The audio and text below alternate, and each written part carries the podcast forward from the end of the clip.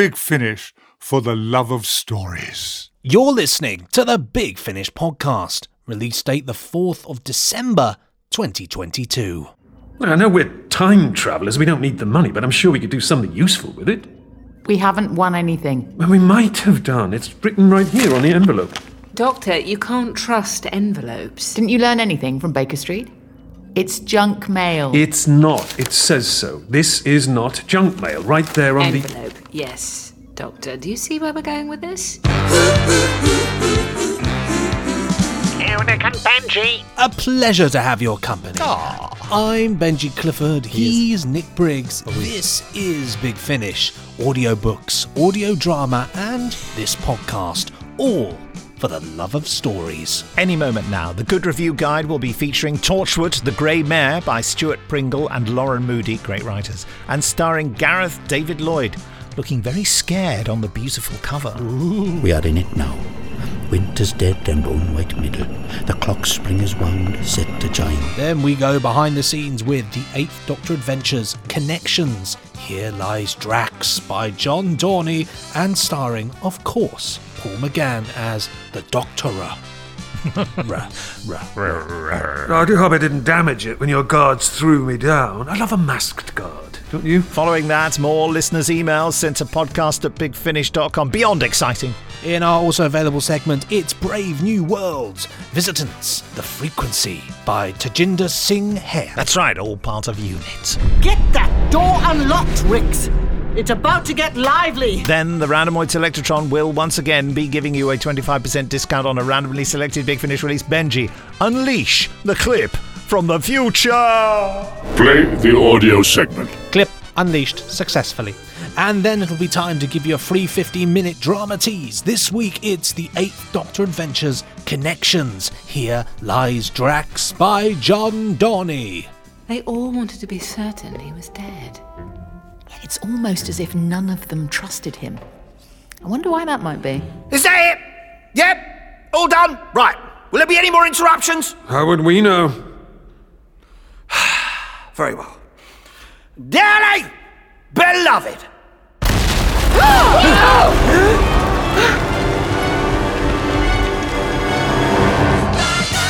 Well, it's a shame that it's not canon, that, because uh, John Dorney says that everything he writes isn't canon. So it's gone. It's just, you It's know, gone. might as well, you might as well just, you know.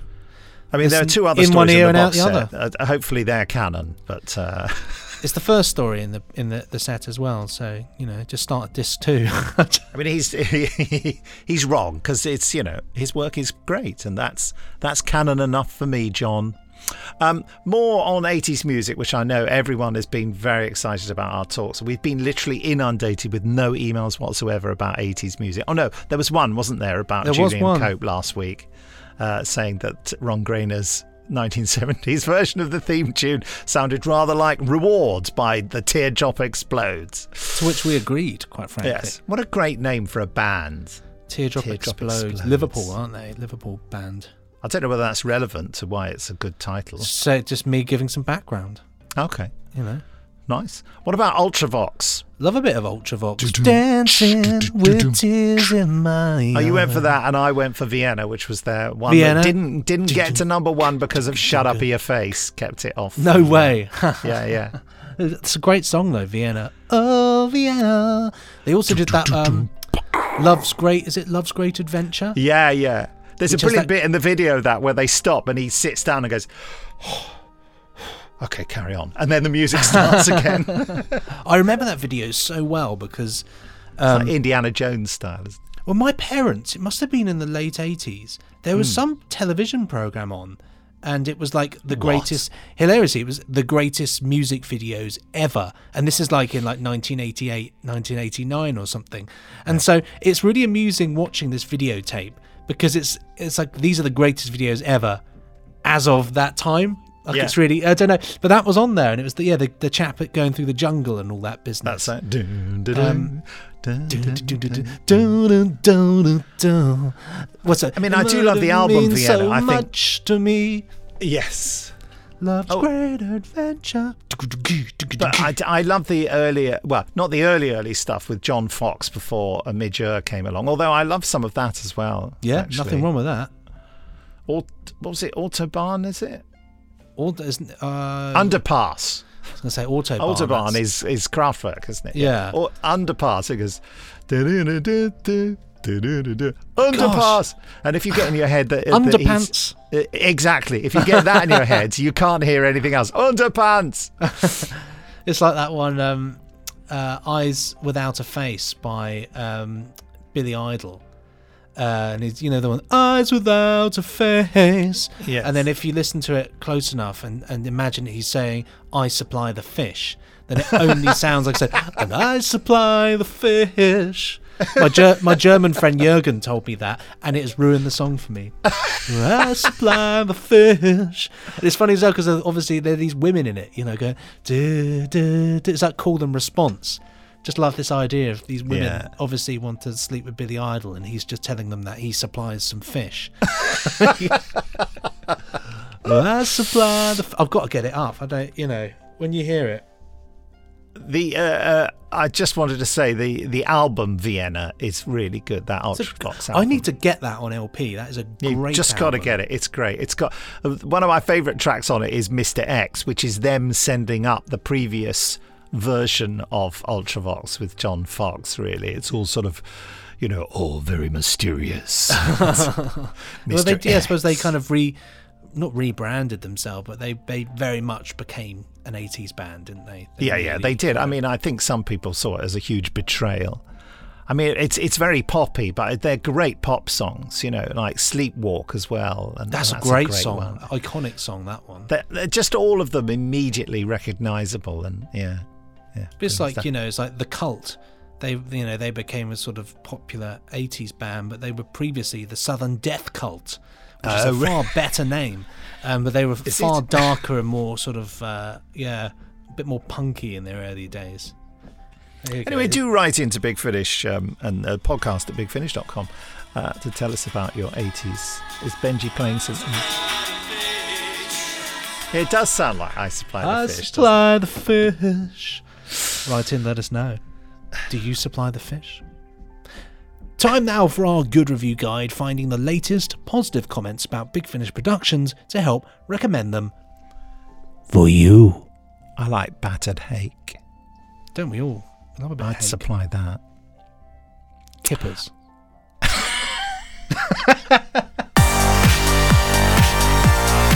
And as promised, this week we're looking at Torchwood, the Grey Mare. From Big Finish Productions. Torchwood, the Grey Mare. Listen, Mari Lwyd, white as moonlight, rattle bagged and broken backed, steed of winter who the pale men carry. It's a game, an old game, very old. Who are those that squire you?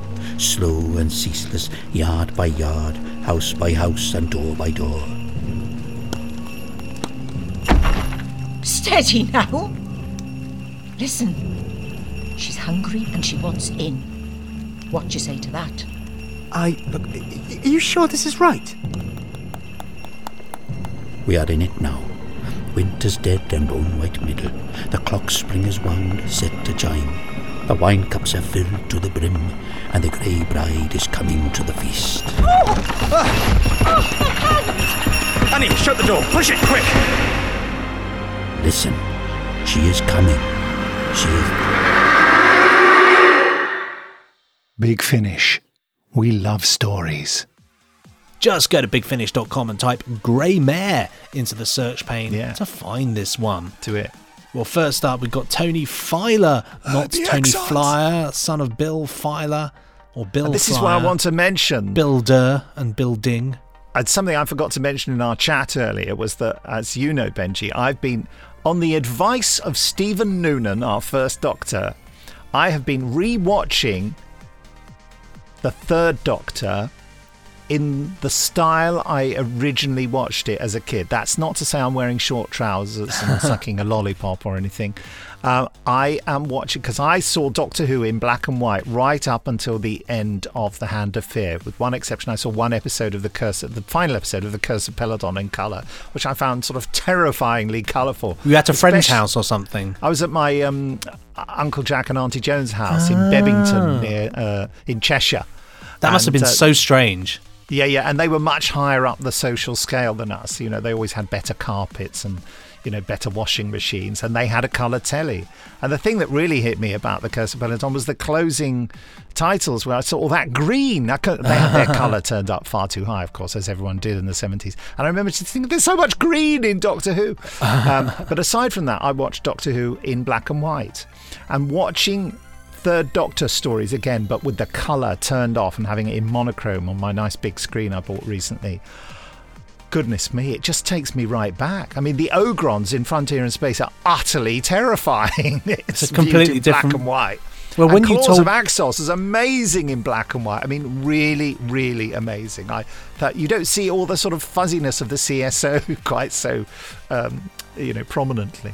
Well, this is the thing, isn't it? And and you you made a really good comment when you were telling me because I did the same when you told me I'd turn the color off, and especially for yeah, Claws of Axos and was just yeah. I think arguably the Axons look better silver than they do gold. I know, I know, but um, but you told me a really interesting thing about the um, lighting technicians there.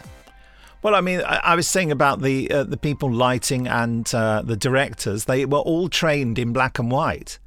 And suddenly, when you see those shots, like in Frontier in Space in the president's office, which just, you know, watched in color, you just feel like you're in a kind of washing machine showroom. But suddenly, when you see them in black and white and all those stark lines and the characters sort of positioned relatively to, to, to them, it, it looks like some sort of very profound expressionistic piece of cinema. It's really, and you can see, and most of the time they would have been checking the pictures on black and white monitors. It's You know, true. with, say, a master monitor in the gallery that was in color, and I presume they had some kind of color line-up uh, monitor system for the cameras. But you know, the directors would have been trained and experienced in using black and white. And even though I'm sure they were very creative and inventive and welcoming of the new technology, although the camera technicians weren't, they, I think they went on strike across the industry about it because they, it was far more complicated and they didn't get paid more to do it initially. Um, understandable.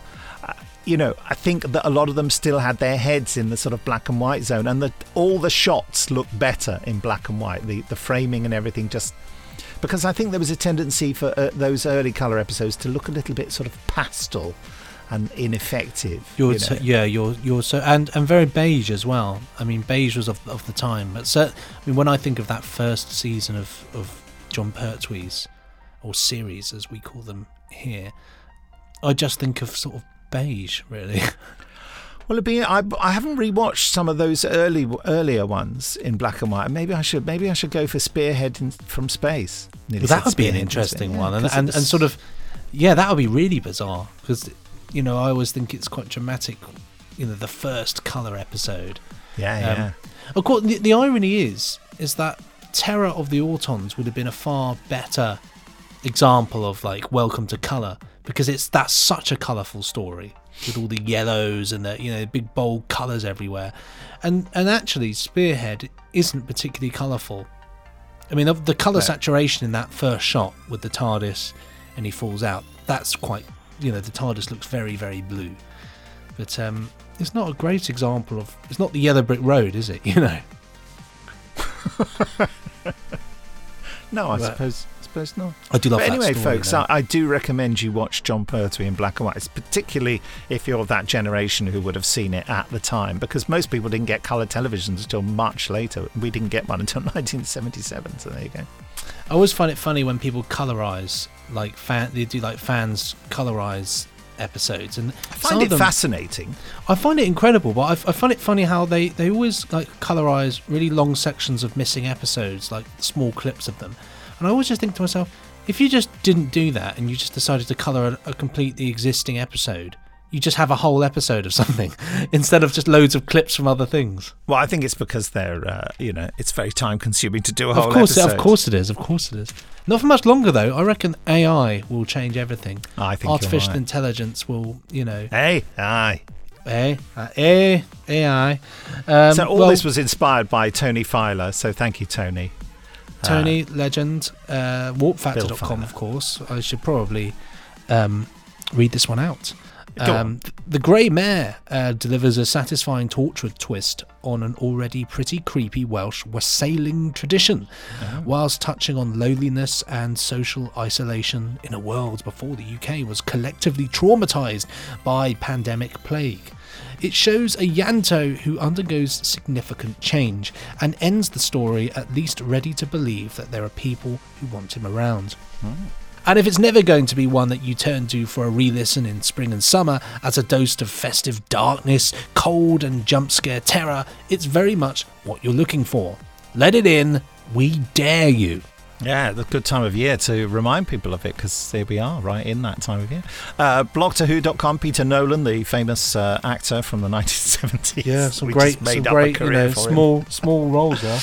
Uh, Torchwood the Grey Mare is a fine addition, not just of the Torchwood range, but uh, the Christmas folk horror tradition. We're, we're getting these are December 2021 reviews. You see, Dece, Uh, even uh, for those that aren't particular Torchwood fans or even Doctor Who fans, this is the perfect stocking filler for anyone you know who likes a fright. Before bedtime, oh, oh, the bed is so frightening. me because it there. may be a new year already, but it's never too late to start planning your excuses for next Christmas Eve. We made this network.com. Baz Greenland, good old Baz, says uh, the Grey Mare has some sweet, often sad character beats and plenty of atmosphere and tension. There are moments that are genuinely unsettling, and the Mari Lwyd is such a vivid piece of horror. It's sure to have you looking up the Welsh legend online once this story has ended. At Sci Fi Bulletin says, and no name attributed, so it was anonymous. Uh, wonder, wonder who it was. Gosh. Uh, finally mystery. caught up. Let's say Paul Simpson. Let's blame it on him. Finally caught up with the excellent Torchwood Christmas tale. Strong work on the Grey Mare from at Pancheers and at the Lisa Bowerman, at Jam, at Big Finish, and all. And relieved that no one said to me in December what the mayor said to Ianto. Was the mare up a horse? It's a horse. Sorry, was a, that was a that was a terrible joke about mayors as opposed to mayor as a horse horse mare, and then you know I was thinking town mayor. It was terrible. I've already made that joke in the last podcast. Well, never mind.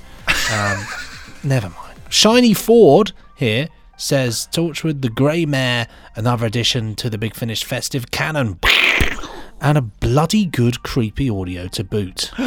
It's very rude. Uh, at generic tweeting, oh, just generic. This was every bit as good as I was hoping that it was going to be, and more. I truly love the Torchwood main range, and this is no different. Poignant and eerie. If you have a chance, pick this up. Little full stops after each of those words to underline it. A true Christmas ghost story. That's a spooky Santa for those of you. That's, yeah, that's good. I liked it. I liked it. Thank you. Well, Wonder Welsh says, really enjoyed Torchwood the Grey Mare. As ever, massively appreciate Big Finish hiring actors who can actually speak Welsh. Ah. Especially in a story like this, really makes a difference. Yes, yes, and apologies for any of our uh, appalling Welsh pronunciation. The Welsh are best at it. Uh, funnily enough, that's true. Uh, that's it for the reviews this week. Next time, we'll be talking about the year of Martha Jones. Still to come on the podcast, listeners' emails, a preview of Unit Brave New World, Visitants, The Frequency by Tajinder Singh Hayer, and we'll be giving you a 25% discount on a randomly selected Big Finish release with the Randomoid Selectotron. Oh, it's my favourite bit. Or is it? Uh, but first, let us delve behind the scenes with the Eighth Doctor Adventures connections. Here lies Drax by the non canonical John Dorney. I'm David Richardson. I'm the producer of the Eighth Doctor Adventures. Feet. Theet. As in Theta Sigma. I don't know. Could be. Why? Because there's only one person I know of who habitually calls me Theet. And who's that? It's an old school friend of mine turned con artist. He's called Drax. Here Lies Drax is a sequel to uh, John Dorney's Fourth Doctor episode, The Trouble with Drax. Pretty much from the point that we recorded The Trouble with Drax, I always wanted us to do a sequel to it. And it was just waiting really for the moment to come and John to uh, come up with the idea. And of course, he's created something brilliant and exciting and funny, just hilarious. Re- a really lovely script that I know Nicola, Hattie, and Paul just ran with and had a fantastic time with. Hello, I'm John Dorney, and I wrote Here Lies Drax. Drax uh, was first introduced by the writers Bob Baker and Dave Martin in the 1970s in a story called The Armageddon Factor, the last story of the Key to Time. He only turns up in the final two episodes, but he's one of those characters whose reputation and effect within fandom really outweighs the amount of time they actually appear in the series. He's probably in about 20 minutes of, of classic Doctor Who as it is, but people always remember Drax and always remember about him, and you know, his nickname for the Doctor of Theta, Theta Sigma is one of the things that keeps turning up all the time. And then he sort of didn't really get dealt with that much in all of the expanded universe stuff. Uh, he turns up in a uh, choose your own adventure book. I think something like Search for the Doctor, but that's pretty much it as far as I can remember. So the last time he appeared, as of recording, was in a Fourth Doctor adventure I wrote uh, called The Trouble with Drax, which uh, seemed to go down a treat and is one of my favourite scripts I've written, particularly of the Fourth Doctor range. So it was always quite tempting to me to revisit Drax and do a sequel. I'm Ken Bentley, and I'm the director of the Eighth Doctor Adventures Connections. Oh, what a lovely floor. I do hope I didn't damage it when your guards threw me down. I love a masked guard, don't you? So much more intimidating and anonymous. I like comedy, and actors enjoy doing comedy. There's a there's a um, not just because it's funny, but actually there's a bit of craft skill involved in in comedy and getting it right and making it funny. And I think that's one of the things actors enjoy.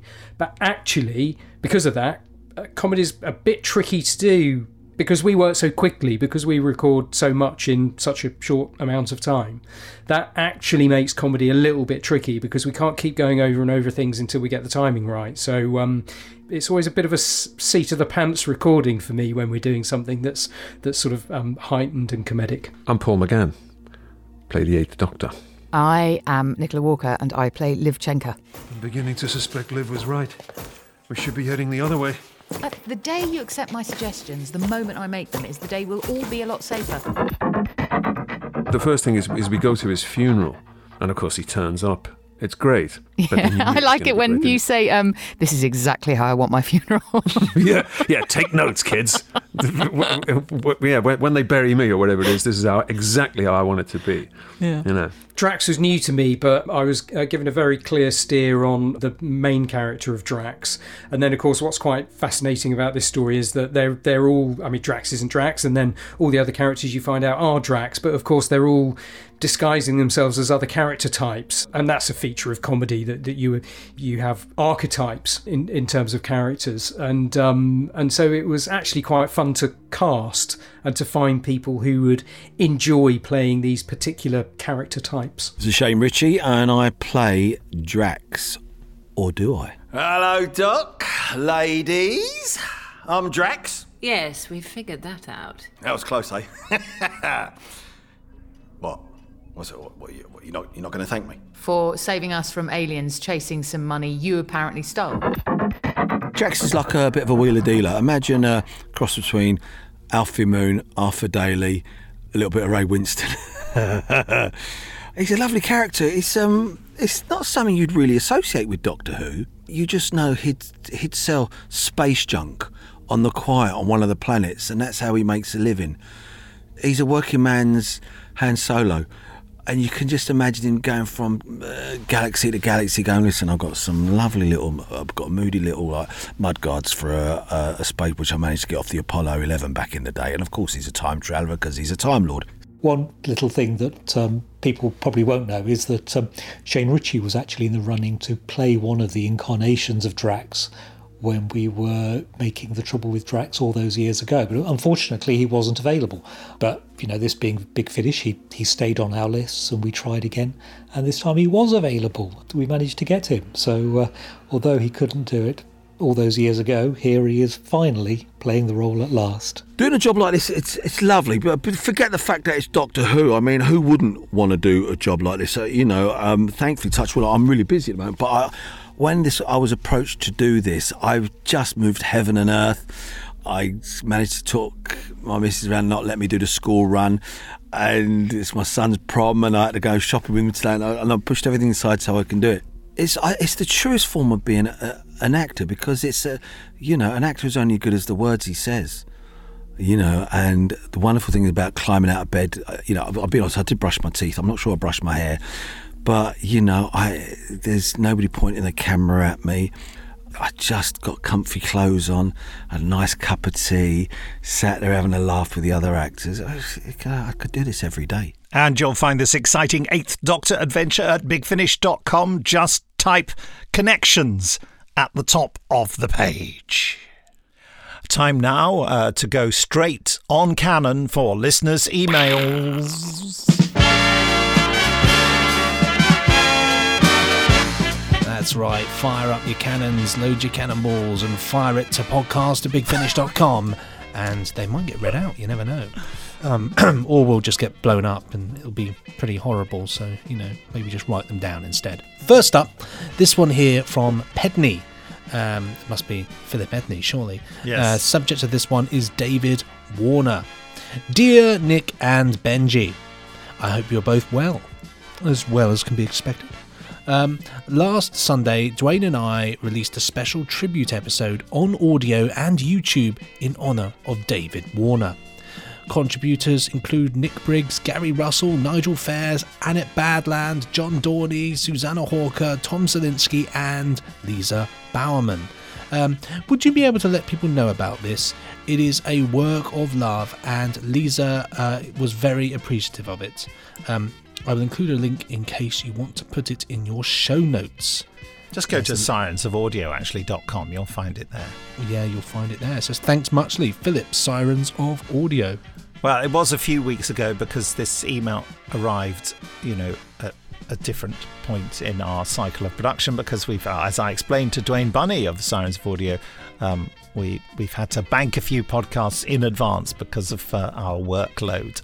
Uh, brilliant, yes, and it's a lovely tribute.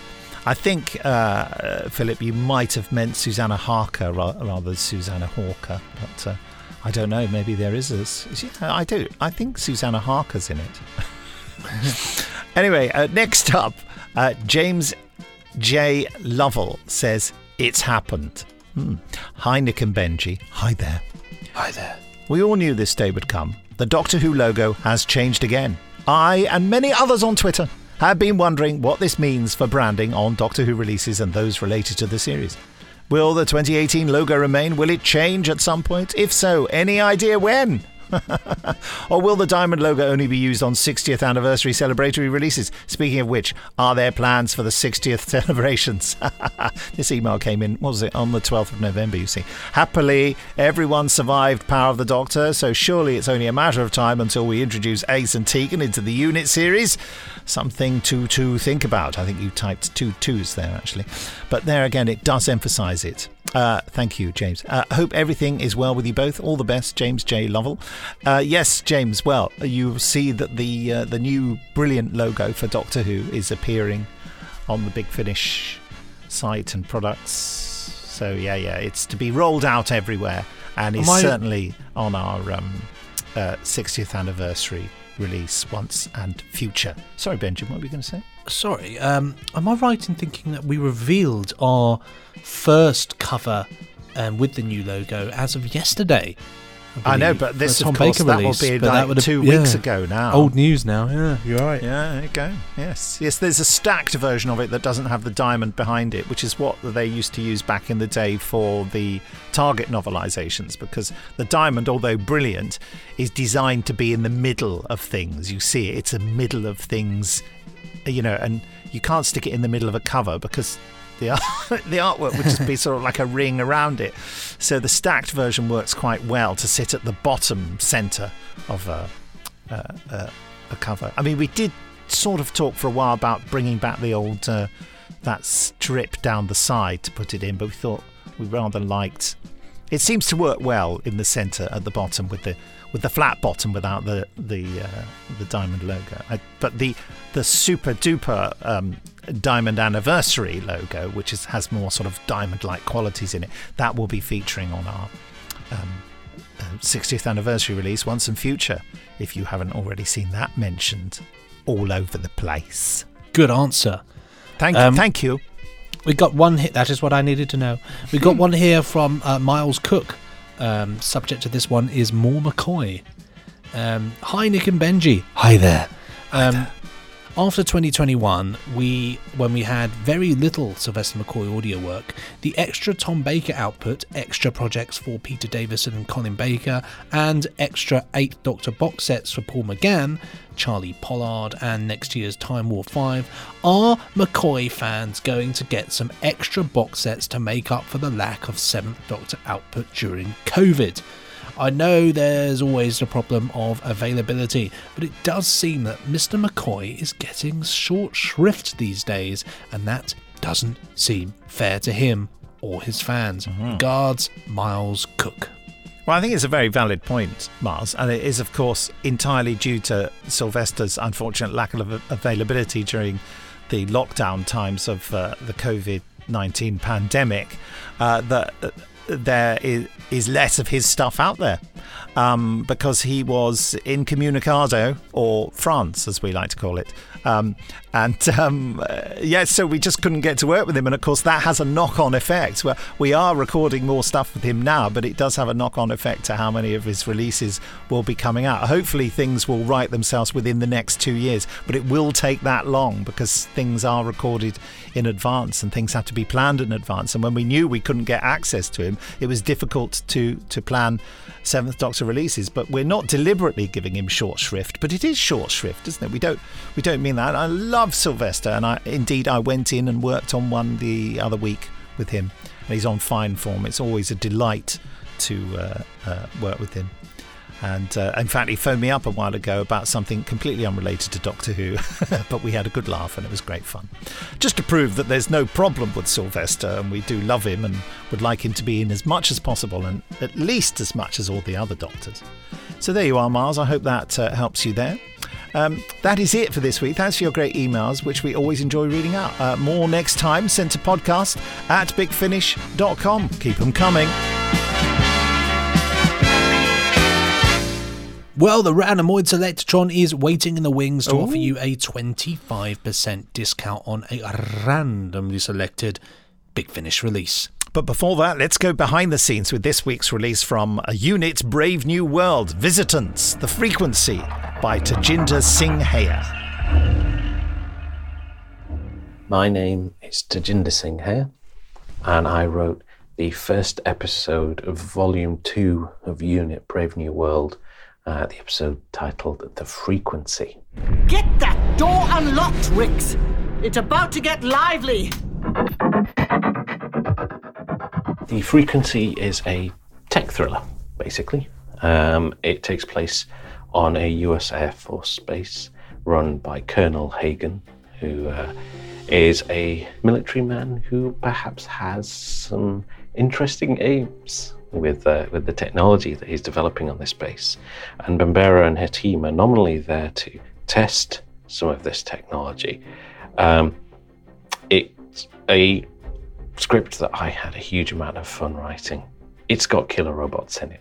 It's got a shifting maze, but then also the titular frequency is, I think, something I had a lot of fun exploring. You mean brainwashing? Alas, nothing so dramatic as that. It simply means that the listeners are able to operate more cohesively as a team. My name is Angela Bruce, and I play Brigadier Bambera. I'm Yemisi Oyinloye. I play Dr. Louise Rix. I'm Alex Jordan, and I play Sergeant Jean Paul Savarine. I'm David Menkin, and I'm playing Colonel Hagen, who is uh, leading up a, a special force and uh, a new type of weapon. Um, but he has uh, some other ideas on how to use it.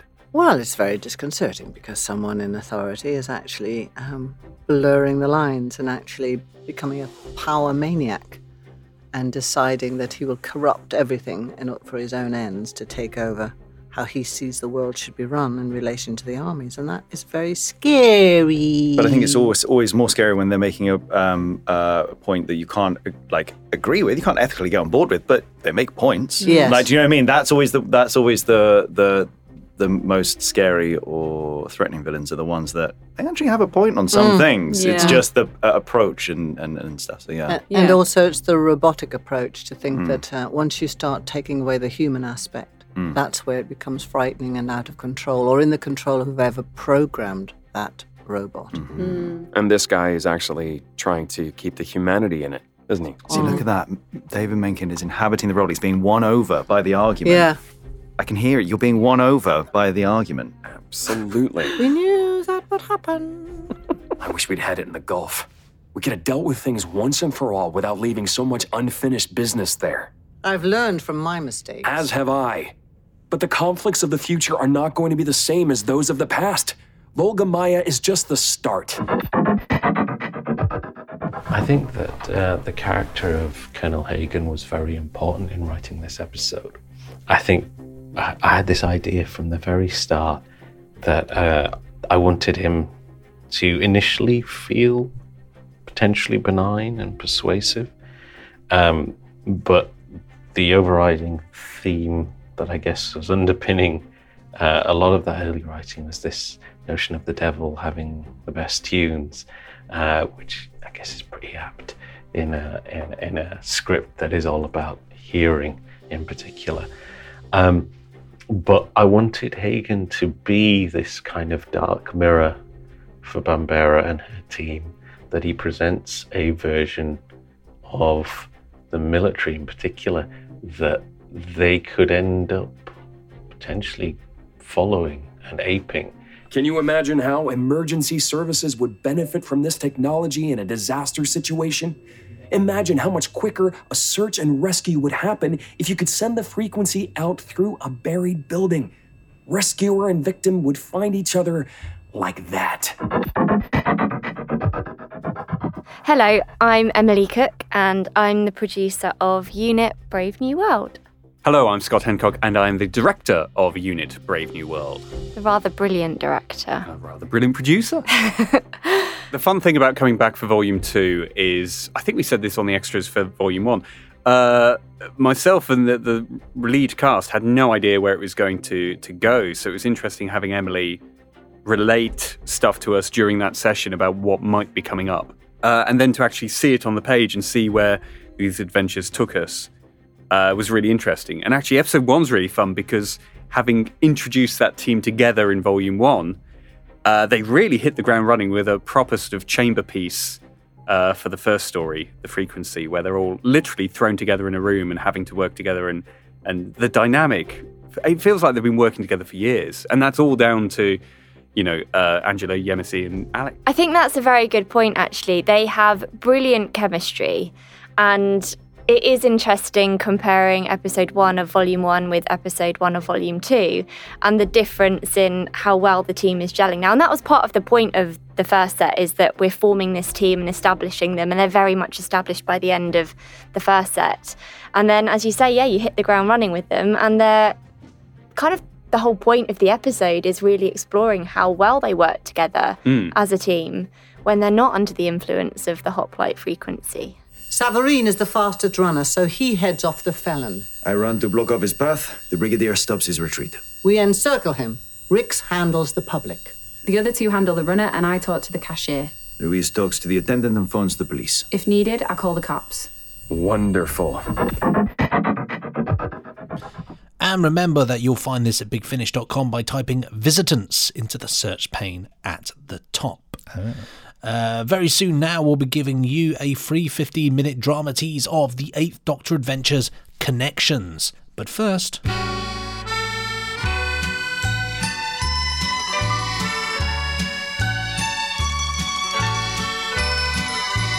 It's the Randomoid Selectotron giving you a 25% discount on a randomly selected Big Finish release.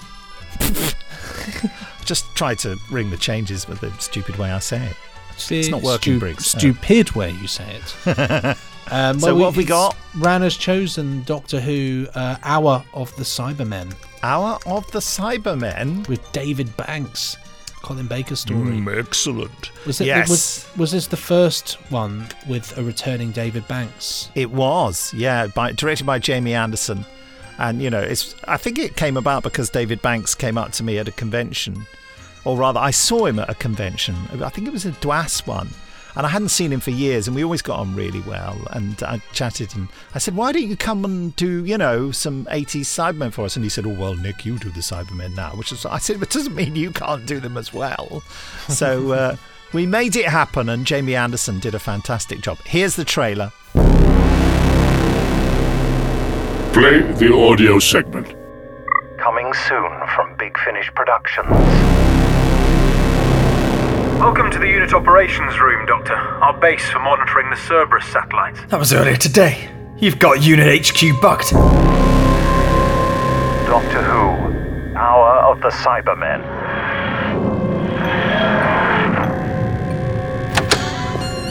I'll never get used to your TARDIS, Doctor. It's awfully quiet for the middle of the afternoon in central London.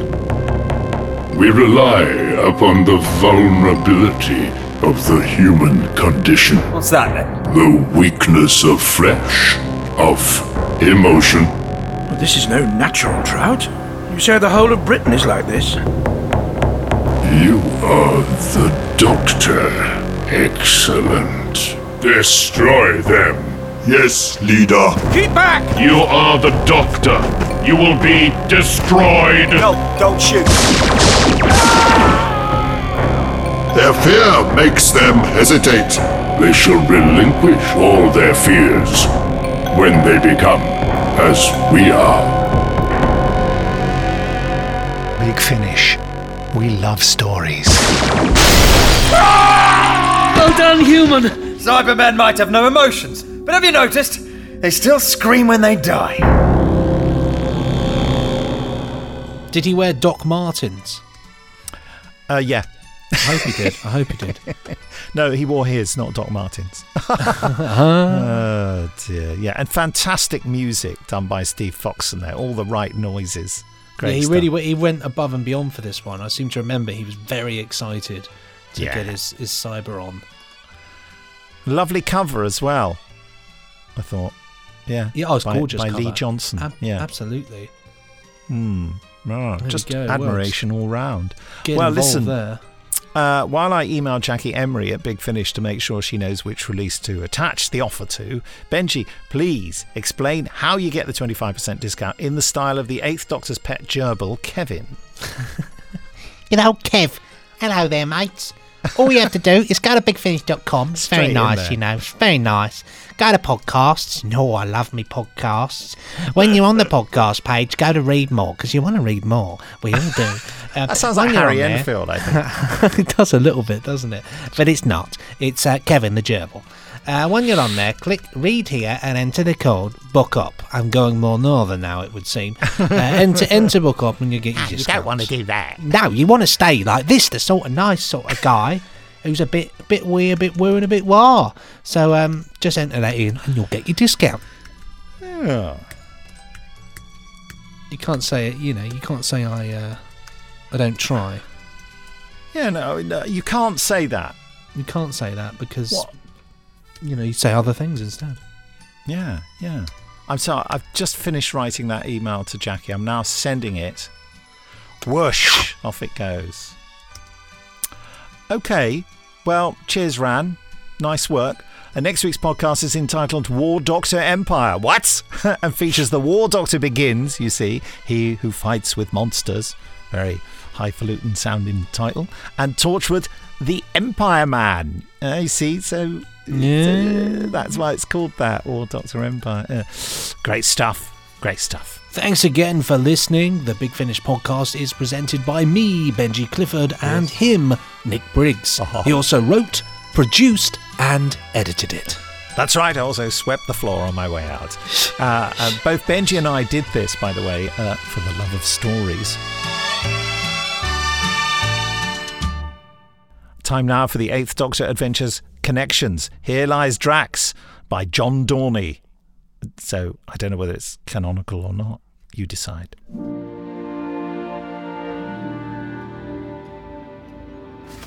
A whopper. Ah, of course it is. Liv, Helen, I have some excellent news. Can it wait? I've nearly finished the crossword. And I'm reaching the end of a chapter. They aren't going anywhere. Come on. Very well. Sure, why not? I checked the post this morning. The what? The TARDIS gets post. Of course it gets post. Everywhere gets post. I had it redirected from Baker Street. Well, it must have built up a bit. Less than you'd think. Oh, it's a surprise. Don't think you've checked it before. But you've checked it now. That is good, I suppose. Did you do the bins as well? Can we stick to the point? Sorry, was that not the excellent news? Of course, it's not the excellent news. You knew that, didn't you? Maybe a bit. You're so easy to tease. Go on then. What was the excellent news? What was in the post? Liv? Helen? We may already have won a million pounds. I should have guessed. Quite. What? You don't seem awfully excited. I know we're time travelers, we don't need the money, but I'm sure we could do something useful with it. We haven't won anything. Well, we might have done. It's written right here on the envelope. Doctor, you can't trust envelopes. Didn't you learn anything from Baker Street? It's junk mail. It's not. It says so. This is not junk mail. Right there on the Envelope, yes. Doctor, do you see where we're going with this? But why would people do that? Because they're not to be trusted. They're always keen to make an extra buck. Well, next you'd be telling me I haven't won a villa in Torremolinos. Oh, you've got to be joking. It should all go in the bin where it belongs. Exactly.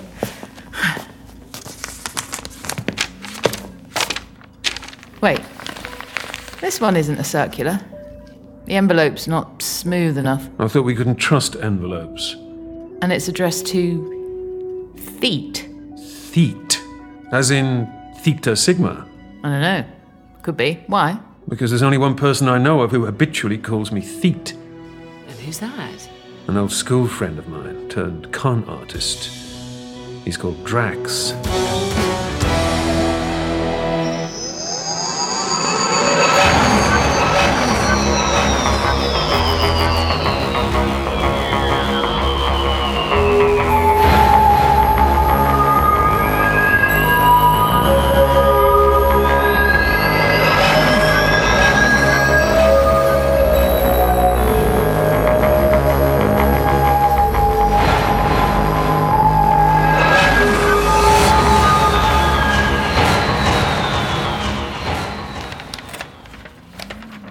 Hello to the lovely Romana. And if that regeneration isn't with you, say hello to the other one. That's actually quite amusing, if you knew them. Hmm. I'll have to take your word for that. Sorry to impose on you like this, mate, but you're the only bloke I know with a permanent domicile. I need you to look after something for me. Right.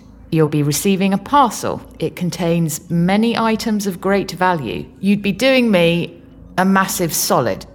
Doing him a what? Hmm. If you'd look after them until I'm able to retrieve them. Shouldn't be long. I've a bit of business to deal with on Androzani Major, and I'll be right with you. Oh, and mum's the word. Thanks in advance, Theet. I owe you one. Hmm, well, he owes me a great deal more than that. Why so? Well, for a start, because he, and in some cases she, once played an enormous con trick on me across multiple regenerations, allowing them to steal an incredibly dangerous temporal device and frame me for the theft. And he's your old school friend? He sounds infuriating. He is. It was clever, though. This hardly sounds much better. Not from a con man. Yeah, please look after some items that are obviously too hot for me to handle, but I'm perfectly happy to set you up with. They might not be ill gotten gains? They obviously are. He's as dodgy as you say. Maybe. And maybe you have a bit of a blind spot. You know, Romana used to say that, too. I suppose he was my only real friend at the academy. You mean apart from the ones who've subsequently tried to kill you? Apart from those, yes.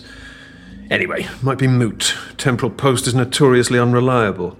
He could have sent this eons ago. I didn't find a parcel, so it's probably been lost in the transfer. What was that? I've not heard the console make that noise before. Yeah, me neither. And I'm guessing it might be an alert letting us know more post has arrived. Yes, second delivery. I suppose I asked for that, didn't I?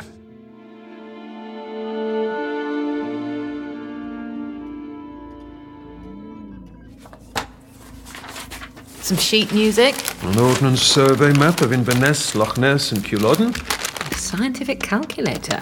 A well thumbed guide to the canals of England. A VHS copy of The Hound of the Baskervilles from 1982. ex rental, and an electronic keyboard. That doesn't work. We'll have to dance the bossa nova another time. Is that the lot? Apparently. Just the six items. I suppose they don't look like. H- How did you put it?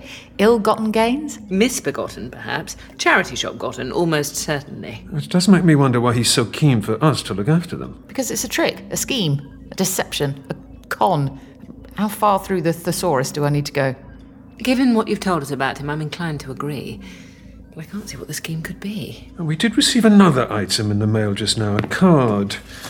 I assumed it was a belated Valentine's, but it could be connected. Oh, look. Still, there is one consolation. I can't see that there's a major issue with us holding on to this for him. Yeah, nothing in this box could possibly cause us trouble. You certainly wouldn't kill anyone over it.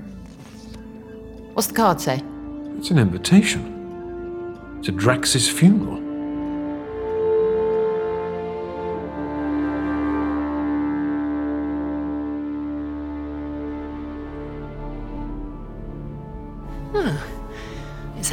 Venue, at least. The Chrono Chapel of Rest is the most exclusive remembrance room a time traveler can get. He can't have been doing badly. Well, if he was a con man, they do occasionally hit big. It'd have to be very big. The price of the ceremony is vast. The owners must be raking it in. What's so good about this place? Other than the decor. Its position, right at the fringes of the vortex, makes it easy to have mourners from the entire spectrum of time and space. And yet, it's just the three of us. Yes, attendance would seem a little low. He must have had more friends than this. Well, you were his friend. If he treated others the way you say he treated you. There's no point holding a grudge, is there? Not when they've passed on. Mm. Always assuming he has passed on. And this isn't an elaborate ruse. I suppose it's good it was an open casket. That does help with identification. It's just a pity the body wasn't one of the regenerations I'd actually met. I thought you said you met all of them. Yes, all of them in disguise as someone else. Unfortunately, six of them pretended to be a squadron of police. They were arresting me at the time, so I wasn't paying much attention to their faces. I didn't know I'd have to pick them out of a lineup later, or in this case, a lying down. So it might be your Drax, but it might not. Well, at least we know for a fact that we don't know for a fact. I mean, he could have faked his own death. It would be plausible.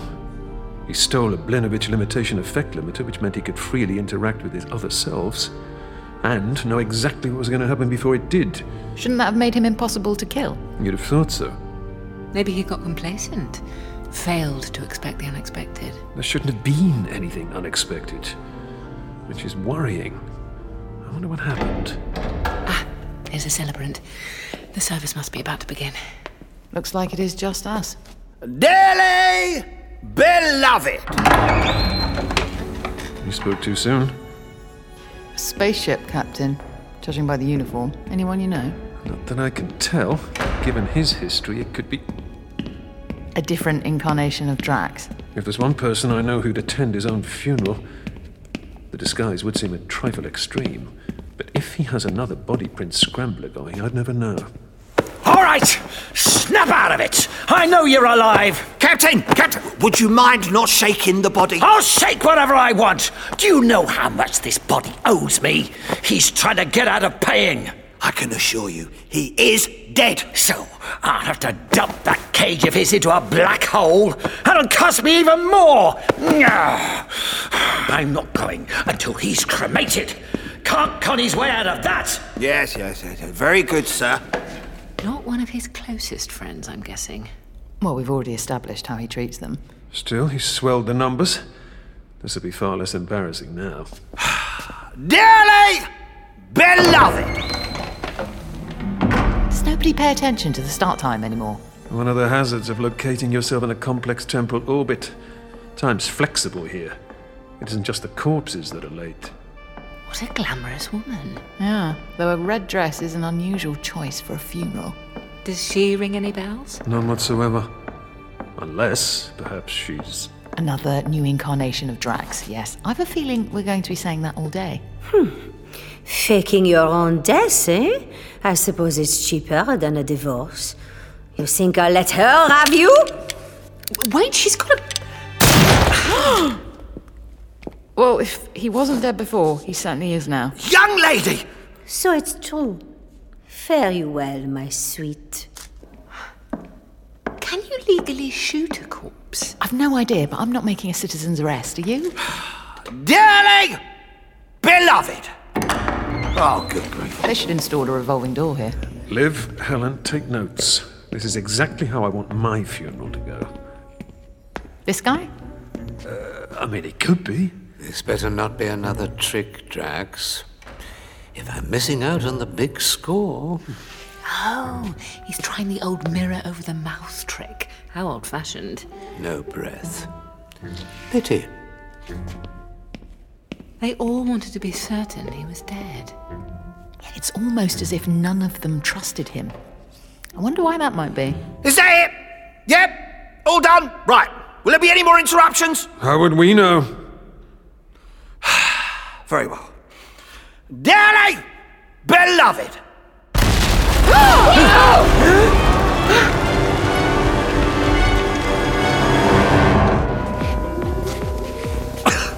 Hurry, that way.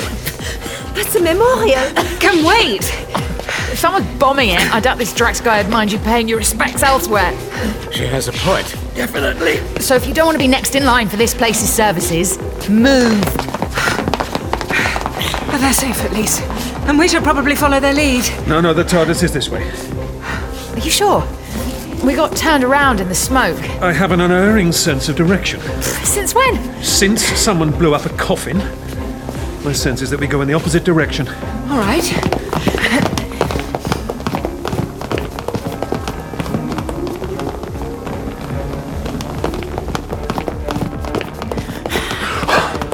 Who blows up a corpse anyway? Isn't it gilding the lily? That's certainly the first funeral I've ever been to where the body was immolated before the service. You're accepting he is a corpse then? I'm not accepting anything.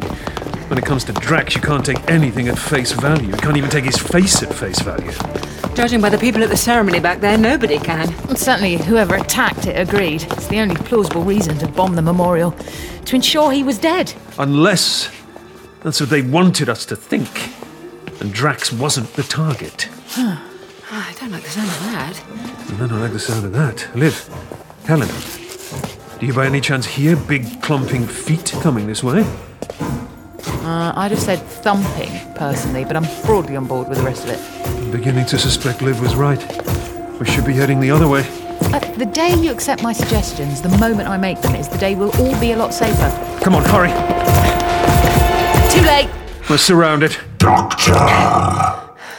Friends of yours? I've never seen them before in my life. Liv Chenka and Helen Sinclair. Nor me. Or me. What species are they? I don't recognise them. I'm not sure. I don't recognize them either. We are the Valtrassi. Oh, thank you, that's helpful. Liv, Helen, I'm guessing they're called the Valtrassi. I mean, it's a stab in the dark, but you could be right. The quantum assassin wants his property back. The Quantum Assassin? You've heard of him? No, but he sounds like he's got a good marketing team. The Quantum Assassin. Quite the name. We don't know what you're talking about. He is aware Drax sent you a parcel. He would like its contents returned. But they're completely worthless. As are your lives if you do not return what was stolen. His money. It is inside. No, no, I assure you it's not. Not unless your unit of currency is obscure Sherlock Holmes adaptations, which I suppose wouldn't be the strangest I've ever encountered. You mock us! All right, all right, all right. It's no skin off my nose. You can have the parcel if you like. Oh, oh, no, no, no, no, no. Hold on. No, no, they can't. Can't. What in the. The celebrant. You're a lot shootier than I'd expected. Funny that. Come on, Doc. Don't be slow on the uptake. Of course, it's you. it's me. It's him. The one person at the memorial we didn't suspect. Yeah, lovely. Nice to meet you. But can we save it for another time, yeah? The Valtrassi are pretty strong now, and these shots won't keep them down forever. You. Who are you? I see what you mean. Run!